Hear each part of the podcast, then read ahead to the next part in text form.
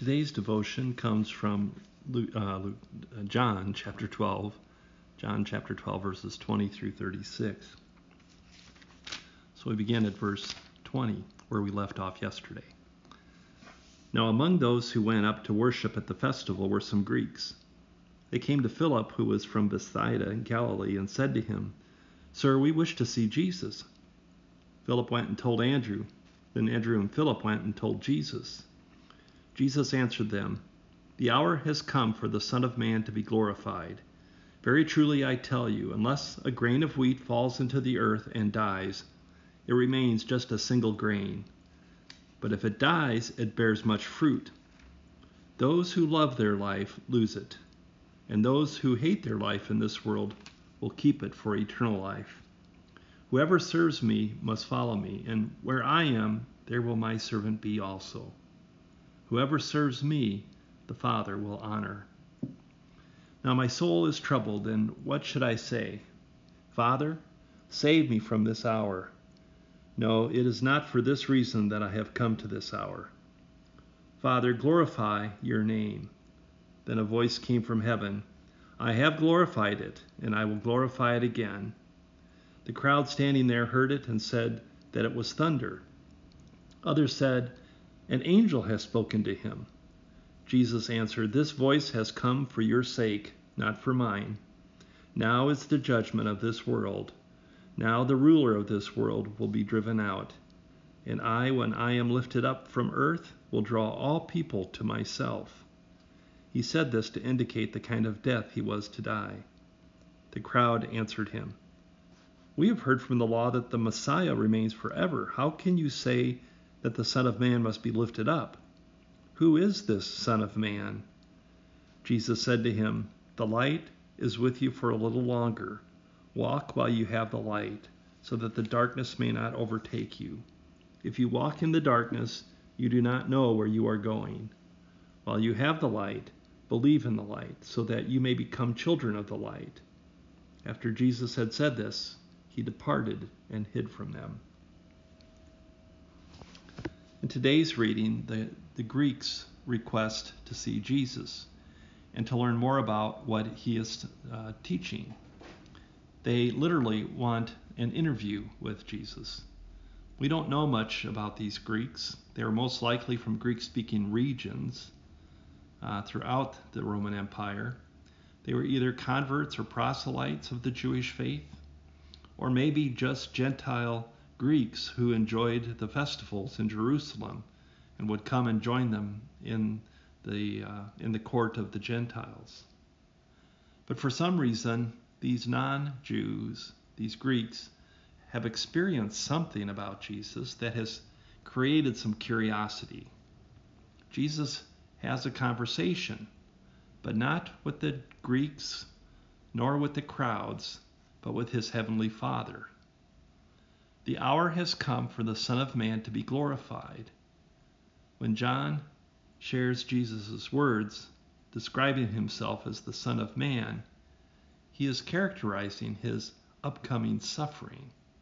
So when you read Son of Man, remember to in, in, to imagine uh, the suffering Son of Man.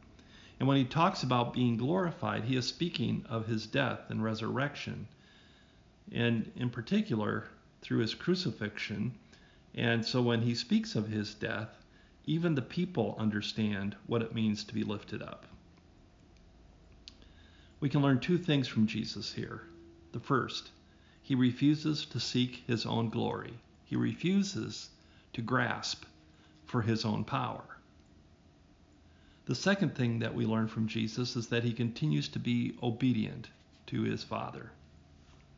He clarifies this in verse 25 when he says, Those who love their life will lose it, and those who hate their life in this world will keep it for eternal life. For to love one's life is a fundamental denial of God's sovereignty. It is an idolization of the self. We live in a world of self idolizers. We like to idolize ourselves. We like to think the best of ourselves. Fundamentally, we are called to do something very different we are called to deny ourselves.